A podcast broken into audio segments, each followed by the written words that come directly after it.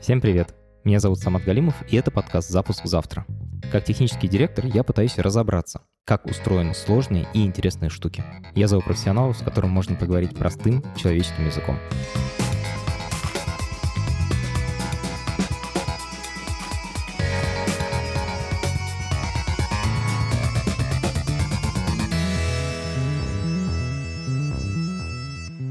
Мне очень трудно начать этот эпизод, потому что вся суть подкаста — это называть вещи своими именами и рассказывать простым человеческим языком сложные штуки. Студия «Либо-либо», которая выпускает подкаст, находится в России, и сотрудники ее в России. Поэтому то, что сейчас происходит в Украине, я не могу назвать тем словом, которым я хочу его назвать, которым это на самом деле называется. Вместо этого я просто скажу, что из-за происходящего на Россию накладываются серьезные финансовые санкции ограничения на валютные операции, ограничения на Центробанк. Говорят об отключении от системы SWIFT. Мой сегодняшний гость работает техническим директором крупной европейской финансовой организации, поэтому хорошо знает, как устроен современный банкинг и может рассказать, как санкции, накладываемые на банки, влияют на клиентов банков, на нас с вами. Это подкаст студии «Либо-либо», и мы его делаем вместе с сервисом онлайн-образования Яндекс Практикум. У практикума есть курсы по разработке, по анализу данных и по английскому языку. Если вы хотите освоить цифровую профессию, переходите на сайт Яндекс Практикум и учитесь. В начале каждого эпизода я повторяю эту заученную фразу. На самом деле у практикума гораздо больше курсов, чем я перечисляю. Если вы хотите научиться работать в IT, попробуйте зайти на сайт Практикум, хотя бы посмотреть список курсов. Может быть, какой-то из них вам понравится. Привет, меня зовут Евгений Кузовлев. Я технический директор международного эквайра и Compay. Есть новости о том, что Россию сейчас отключат от Свифта. Неделю назад никто не знал, что это такое. Правильно ли я понимаю, что SWIFT — это передача сообщений между банками о том, типа, кому сколько денег надо отправить? Да, абсолютно. Окей. А какие вообще есть способы перевода денег между банками? И какое место там занимает SWIFT? Вот, вот как будто это интересно. Таких систем по-настоящему много. Начнем с того, что еще несколько десятилетий назад у нас был телетайп. Телетайп, это что такое? Это факс-машина, что ли, или что? Да, прям факс-машина. То есть, как бы, с одной стороны, там, оператор что-то набирает, с другой стороны, ленточка вылезает, как бы, и они там читают, такие, опа, деньги пришли. А эти машинки были, типа, только у банков, да? То есть это была какая-то сеть, в которую подключены только банки? Нет, это знаешь, как, как телефон. То есть, условно, ты мог прямо по номеру позвонить и знал, что это номер банка. А, вот так они понимали. А погоди, ну я позвонил, как они понимают, что ты на самом деле я позвонил? Там целая история с географией, но в целом ты абсолютно правильно намекаешь, что система не очень надежная. Но это было давно, а сейчас? Для понимания, резерв такой есть у многих банков до сих пор и есть опция передавать до сих пор сообщения по телетайпу. Но в какой-то момент банки собрались и такие думают, ребята, что-то нам как-то не нравится все это дело, а давайте там уже провода, там интернет, зарождение интернета. И они решили договориться о том, что нужна какая-то общность более технологичная. Родился Swift. Swift это вроде как международная система. Но везде есть противоречия, поэтому породилось достаточно большое количество систем, которые выполняют такие же функции, как Swift, но они называются немножко по-другому. Они в других областях работают. Например, SEPA. SEPA – это Swift в Европе. Как бы кроме SEPA есть в Китае такая же система собственная. А кроме китайской системы, есть э, на территории Российской Федерации под регуляцией Центробанка тоже система, которая называется система передачи финансовых сообщений. А зачем вообще передавать финансовые сообщения? Что там в этих сообщениях написано? В этих сообщениях по-настоящему написано, что с такого счета на такой счет зачисляется такая-то сумма. Окей, то есть реальные бабки не гоняются, просто гоняется информация о том, что типа зачислите. Дело в том, что каждый банк, он имеет лицензию, он входит в финансовую институцию своей страны, и эти сообщения, они эквивалентны реальным деньгам. Возникает вопрос, что есть реальные деньги, да? О, это вопрос очень интересный. Но мы в него не будем погружаться сейчас. Давайте просто примем на веру, что в современном мире реальные деньги — это кусочек информации. Ну, типа, если один банк сказал другому, перешли с такого-то счета на другой, то это значит, что на этом счете появились деньги. С использованием вот этих вот систем, да. Так, Swift — это одна из многих таких систем передачи информации. Э, звучит, на самом деле, довольно незначительно. Ну, давай скажем так. Вот если посмотреть на весь объем денежных средств, который передается через все системы передачи информации, Swift среди этого объема — это доминирующая система на данный момент. И к ней подключено, если смотреть наш земной шарик вот целиком, к ней подключено самое большое количество банков. Все остальные системы не такие глобальные. То есть есть много локальных и одна общая, типа как э, один общий интернет и много маленьких сетей. Да, но тут как бы банальная логика идет. Представь себе, что ты, у тебя есть свой банк, Самат. Хорошее начало, мне нравится. И перед тобой стоит задача предоставить сервис своим клиентам по переводу денег. У тебя есть банальная задача обеспечить подключение к набору банков по всему миру. Ты можешь взять там четыре системы, которые локально работают на каждом кусочке земного шара, и интегрировать их в 4 раза. Или ты можешь взять одну глобальную систему. Конечно, проще одну систему, чем 4. Вот, поэтому Swift как бы ну, часто используется, и к нему подключены банки по всему миру. И, естественно, всем удобно пользоваться Swift, потому что ты там, условно, в банке в Германии можешь отправить перевод посредством Swift в Бразилию, в Соединенные Штаты Америки, в Японию и в Россию. Раньше мог в некоторые банки, теперь в некоторые банки уже не можешь, но можешь в другие банки. Вот интересно про то, что в России в некоторые банки уже не можешь. Можешь сказать, что происходит с банком, когда его из этой системы удаляют? Ну, система для начала централизованная. То есть сообщение приходит не от э, одного банка к другому напрямую, а оно проходит через эту систему. Для того, чтобы сообщение прошло, оно подписывается ну, специальными ключами, и система как бы проверяет на то, что твое сообщение действительно корректно, это действительно ты и так далее. И в случае ну, отключения, по факту, компания головная, которая оперирует этой системой, она просто технически отключает какие-то банки. Окей, технически понятно. Я не смогу отправлять эти сообщения и не смогу получать эти сообщения.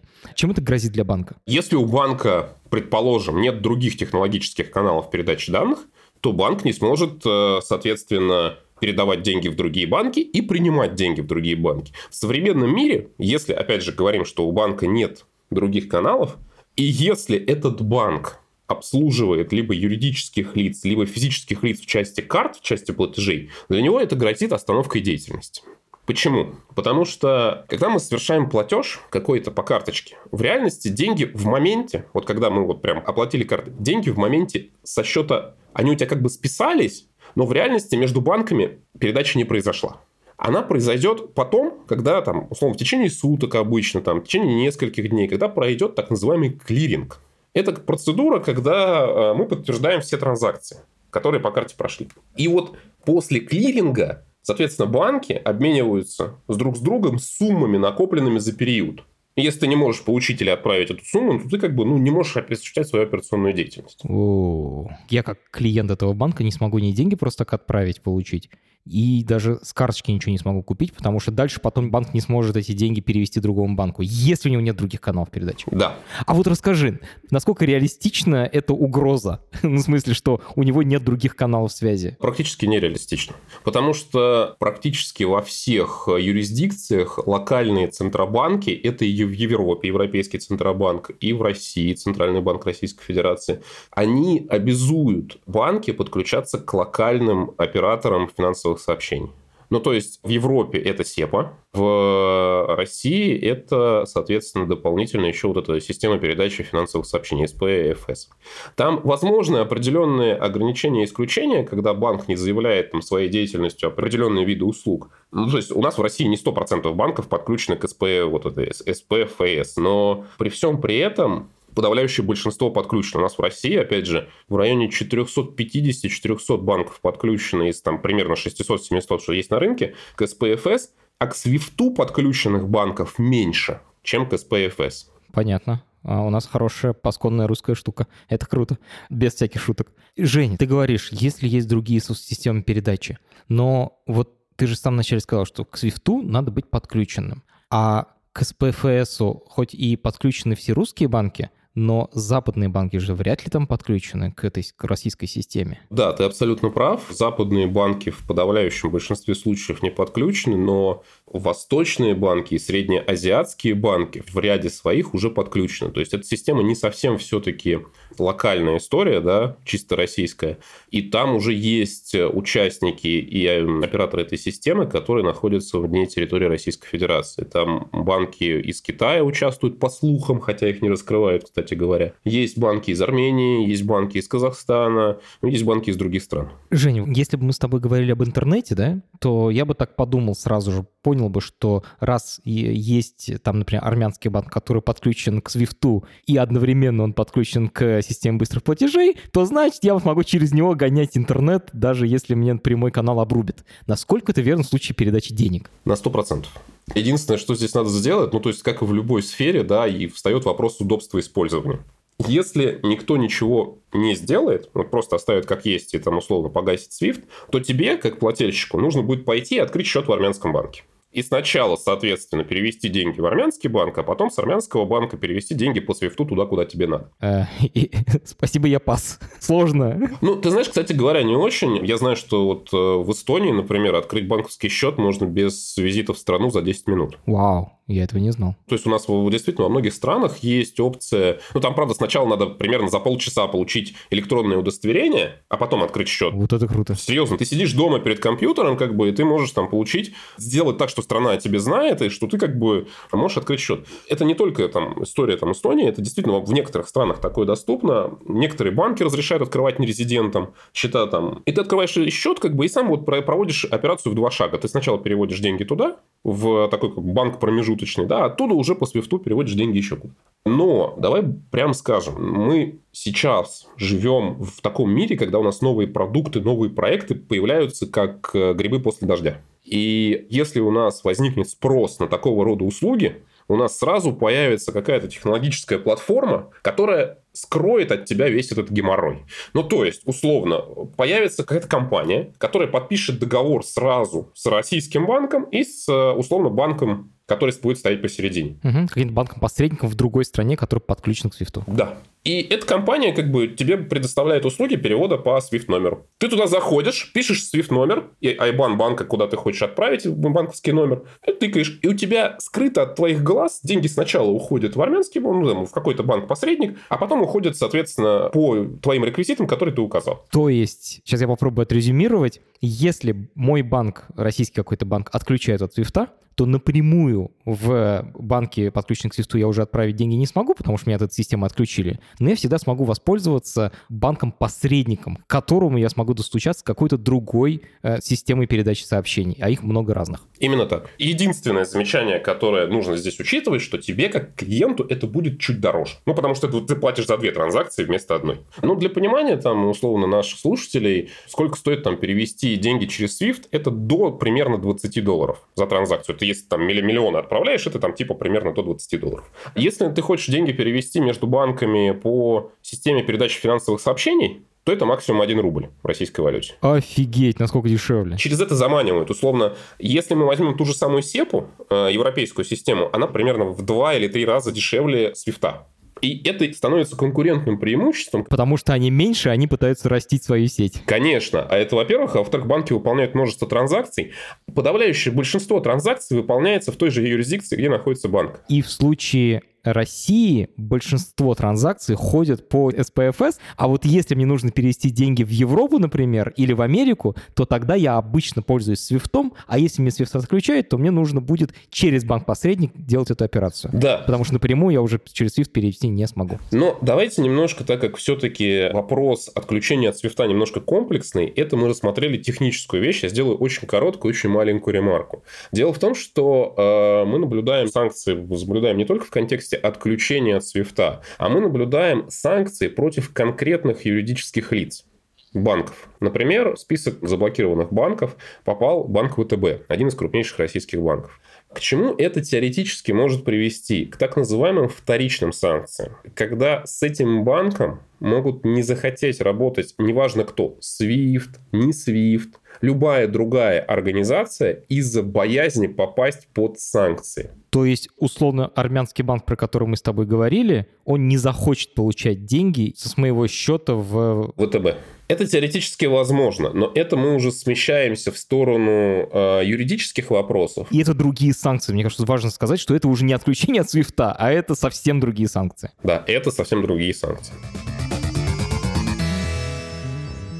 Можешь пояснить, почему тогда все европейские политики говорят, отключите от SWIFT, и медиа про это писали, типа, ой, нас отключат от SWIFT. Чего страшного-то? Первый раз я эту историю услышал лет 8-10 назад. Это когда Крым еще был, я так понимаю. Наверное, да, вот это плюс-минус история с Крымом.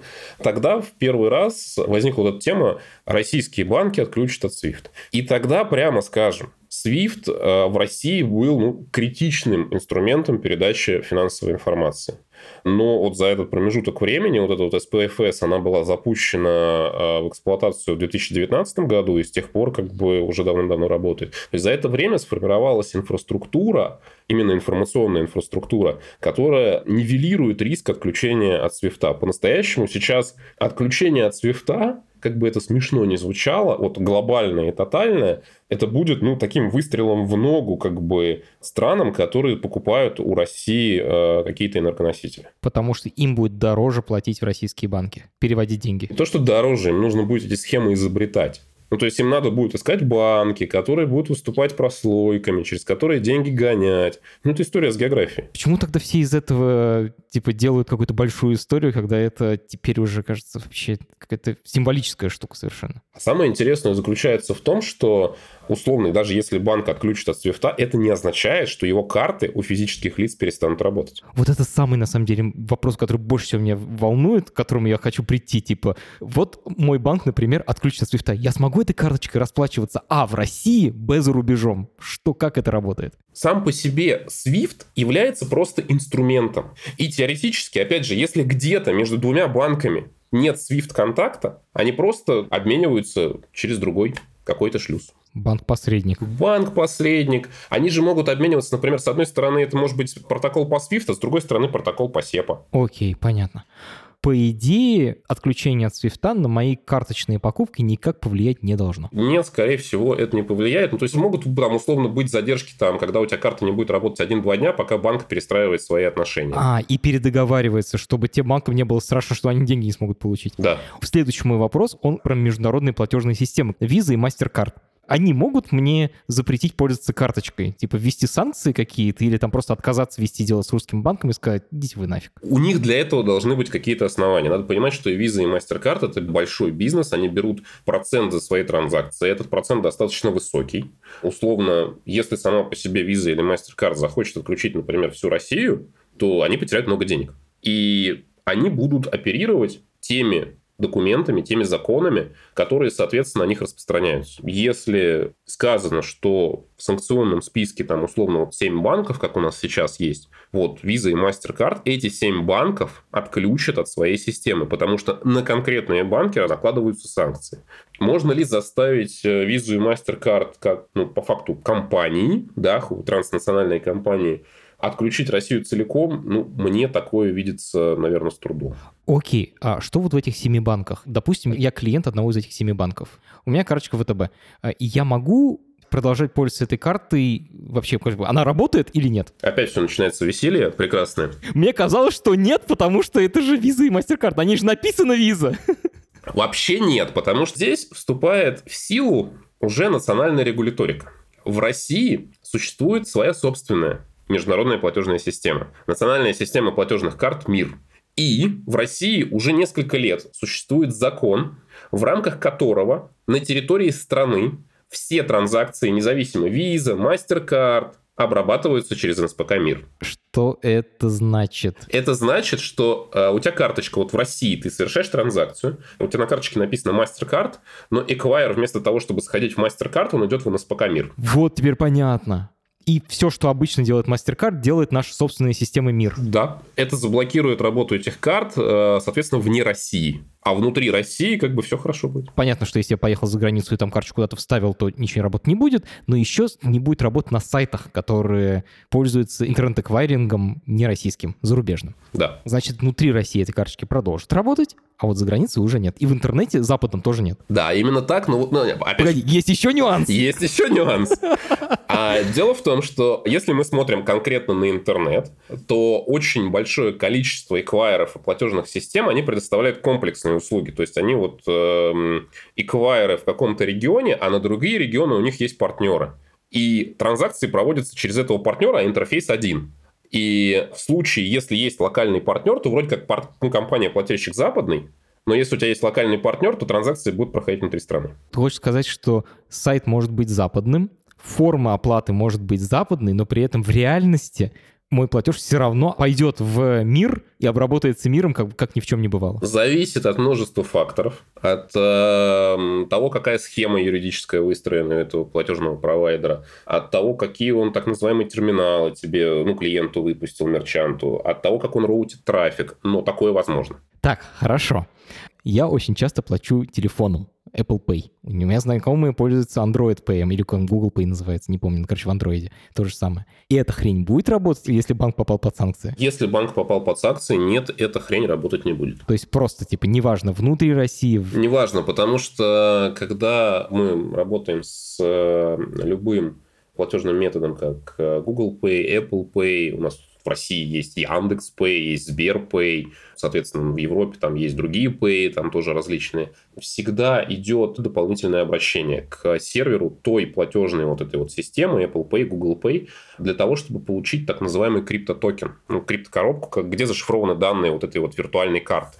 Ну, соответственно, если банк попал под санкции, то у нас запрос выходит за пределы юрисдикции, за пределы территориальной России. И там уже ну, невозможно такие вот штуки, как с НСПК МИР, да, когда карта виза, она продолжает работать. То есть все равно запрос выходит наружу, и там начинаются проблемы. ВТБ сейчас под этими санкциями. Получается, у клиентов ВТБ перестали работать карточки Apple Pay и Google Pay. Да, все правильно. Но при этом мы опять возвращаемся в прекрасную реальность. На территории России есть Сберпэй, и я думаю, что он продолжит работать. Не знаю, вот я сейчас задумался, можно ли в Сберпэй подключить карту не Сбербанка. Я не пробовал.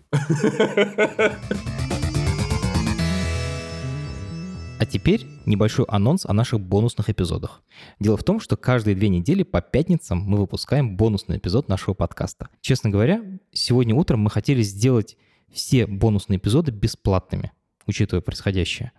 А потом поняли, что ваши подписки для нас сейчас важны как никогда. Дело в том, что студия «Либо-либо» зарабатывает деньги на рекламных проектах. В текущей экономической ситуации многие рекламодатели отказываются от своих рекламных проектов. Поэтому, пожалуйста, подписывайтесь на наши бонусные эпизоды. Подписаться можно в приложении Apple Podcasts, если у вас iPhone или MacBook. Если у вас Android, то подписаться можно на Патреоне. Это такой специальный сервис подписок. А еще есть такой сервис Boosty. Это российский аналог Патреона. Мы завели там тоже свою страничку, на ней тоже можно подписаться. Ссылки на Patreon и на Boosty есть в описании к этому эпизоду. Теперь хочу поговорить про валюту. Есть общий страх, что теперь деньги в валюте на российских счетах хранить становится ненадежно. Я тебе признаюсь, честно говоря, я живу в Риге, и вот вчера ночью я, я типа бегал по городу и снимал деньги в банкоматах. У меня как раз карточка Тинькофф, я хранил деньги на Тинькове, я пошел и снял просто все наличные в евро снял, типа храню сейчас у себя под подушкой буквально.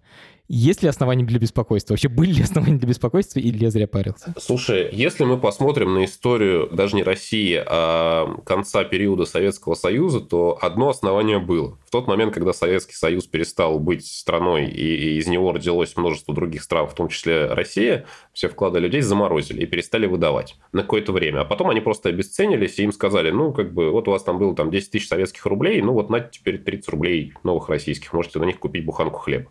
И у меня есть ощущение, что люди просто помнят ту ситуацию, ну, еще как бы вот информационный фонд сохранился, и они переживают, что современная ситуация может прийти к развитию и к итогам такой же, как была тогда. При этом тогда, тогда финансовая система она была замкнута внутри страны. А сейчас вот финансовые системы значительно более интегрированные международные процессы. То есть ты из Тинькова там снимаешь деньги в Европе, ты можешь перевести их куда угодно, и наоборот, в Тиньков обратно. В Советском Союзе так нельзя было. В Советском Союзе был один банк, который работал на зарубеж.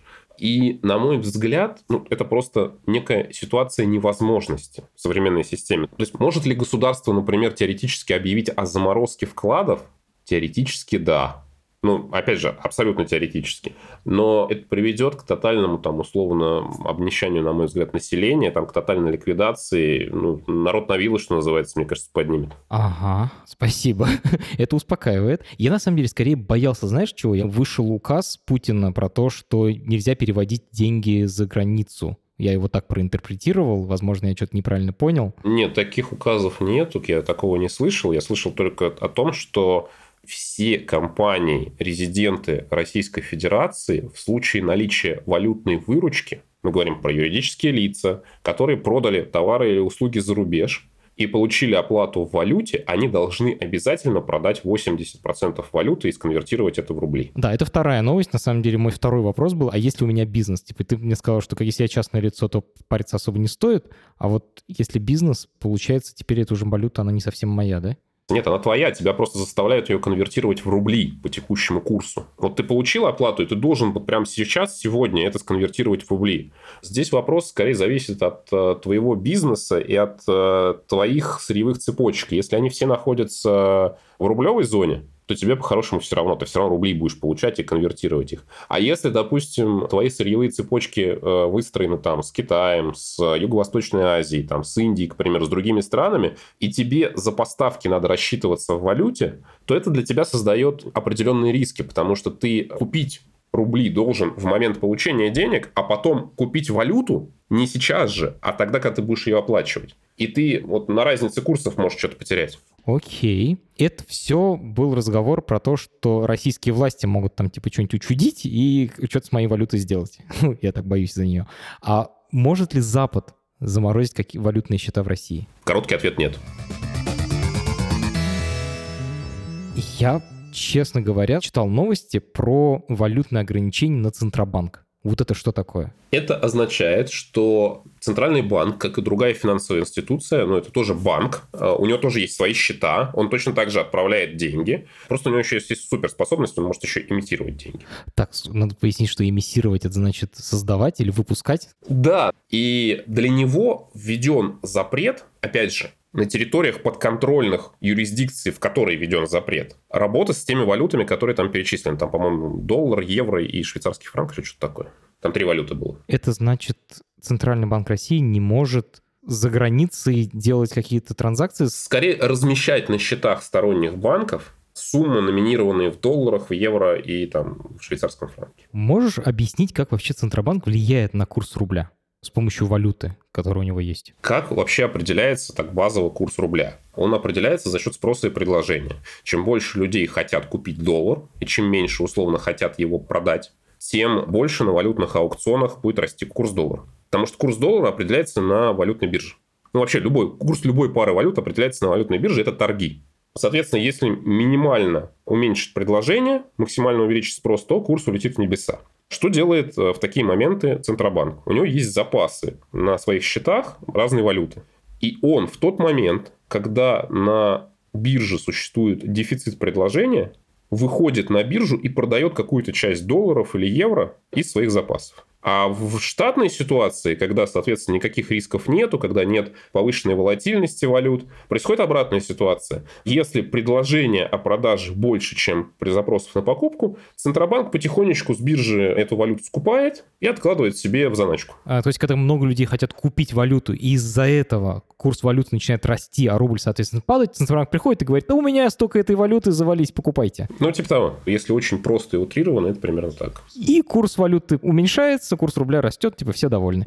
Это его роль. Так вот, интересно про новость, что США и Евросоюз заморозили активы Центробанка. И вот связано ли это с возможностью Центробанка покупать и продавать валюту внутри России? Опять же, короткий ответ – нет. Внутри России санкции других стран, они ну, не работают. Это юрисдикция России. И здесь Центробанк, в общем, делает, ну, в некотором смысле, что хочет.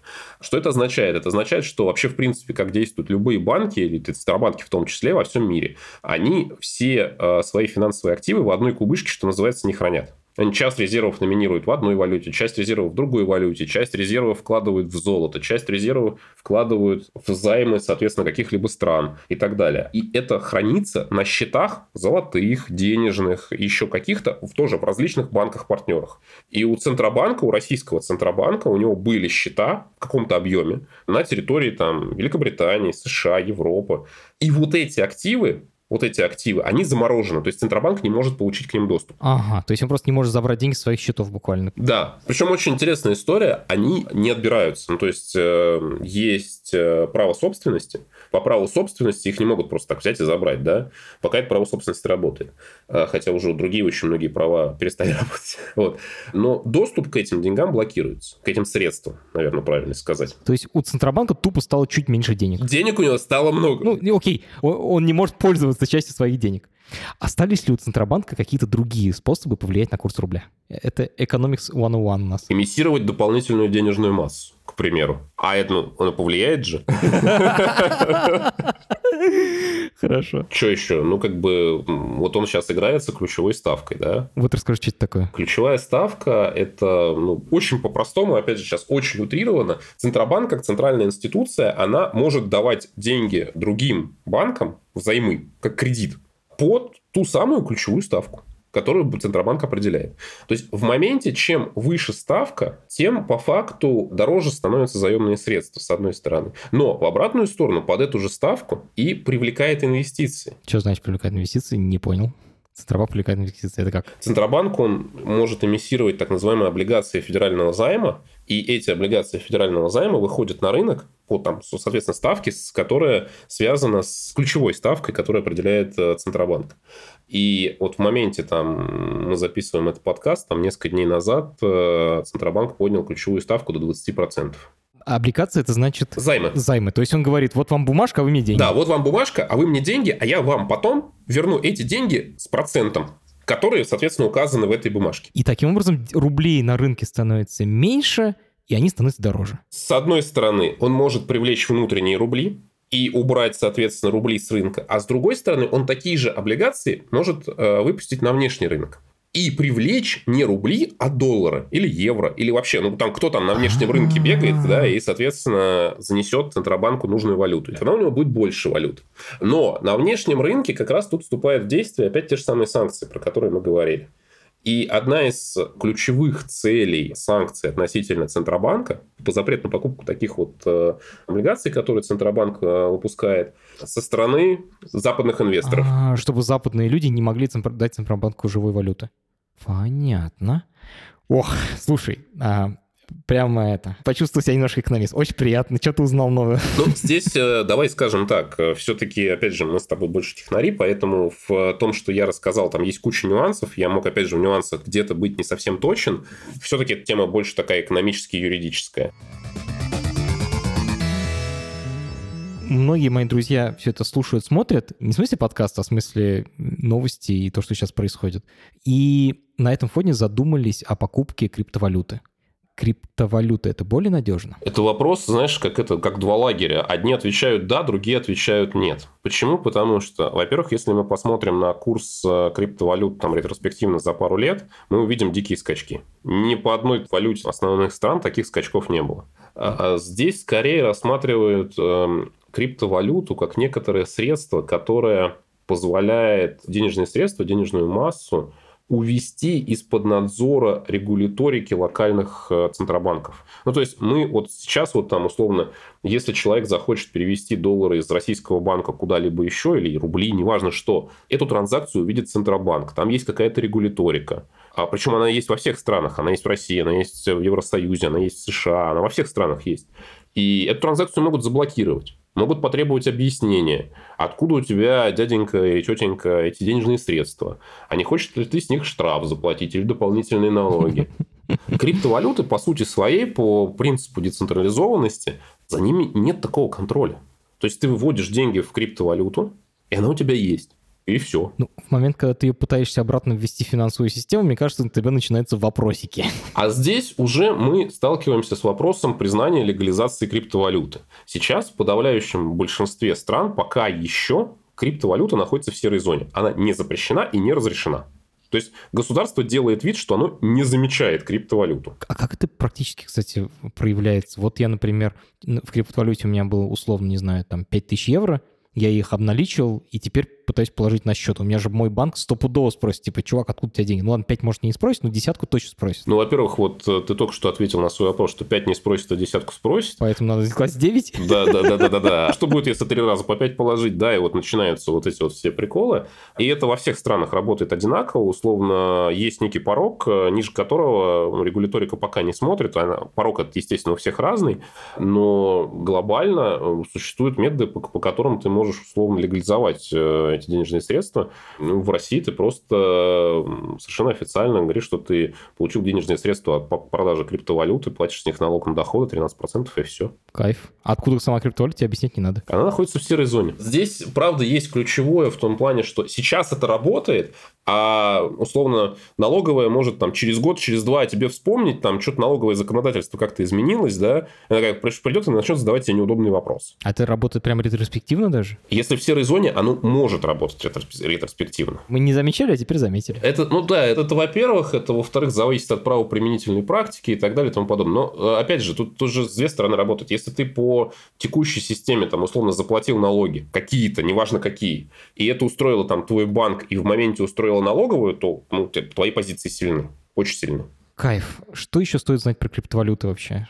В практическом аспекте, типа не то, как там блокчейн устроен, а типа вот ты сказал, что эта штука не регулируется государством, и что риски в криптовалютах именно изменения курса, они обычно больше, чем в нормальной валюте. Я думаю, что даже в рубле, даже учитывая последние действия, все равно криптовалюта более рискованный актив. Что еще надо знать? Наверное, еще надо знать то, что комиссии за ввод и вывод достаточно высокие.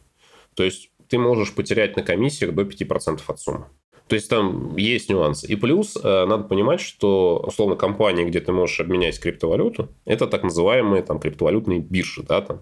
И опять же, если мы смотрим на такие криптовалютные биржи, как Binance и CEX, то эти две криптовалютные биржи, они отказались работать с картами и платежными инструментами, зарегистрированными на территории Российской Федерации. Нифига себе. То есть это пример двух реальных крупных игроков на криптовалютном рынке, которые в связи вот с последними событиями отказались принимать деньги из России. А есть ли какие-то обычные сервисы, крупные компании, которые отказались принимать русские карточки? Просто по своему выбору. Есть компании, которые рассматривают э, работу с Россией целиком теперь как риск. И они вообще отрубили прием платежей из России совсем. Пользователи сообщают о том, что невозможно оплатить ни одной российской картой в Netflix, в Spotify, и скорее это решение какое-то внутреннее, я предполагаю, которое направлено, опять же, на минимизацию рисков в текущей ситуации. При этом сами санкции не подразумевают такого. И, опять же, мы видим по отзывам пользователей, что существуют проблемы с оплатой тех товаров и услуг, где эквайером выступает Stripe. Stripe — это, для понимания, это международный эквайер. То есть это сервис, который помогает принимать деньги с карточек в, на интернет-сайтах, там, короче, в сайт, обычно на сайтах. Да, в общем, как и Компей, только и Компей, он на территории в основном Европы работает, а Stripe, он такой более глобальный, у него главняк находится в Америке. И, соответственно, вот есть отзывы, входные дни ко мне коллеги приходили, что через этот сервис не проходят платежи карт, российских, в том числе банков, которые не забанены под санкциями. То есть Сбербанк, Тиньков, Альфа, как бы все эти банки, ну, то есть на Сбербанк и Альфу там санкции наложены, но там такие санкции демонстративные наложены. Им запрещено открывать курс-счета без дополнительного разрешения. Есть, соответственно, вот э, отзывы пользователей о том, что по страйпу эти карты не проходят.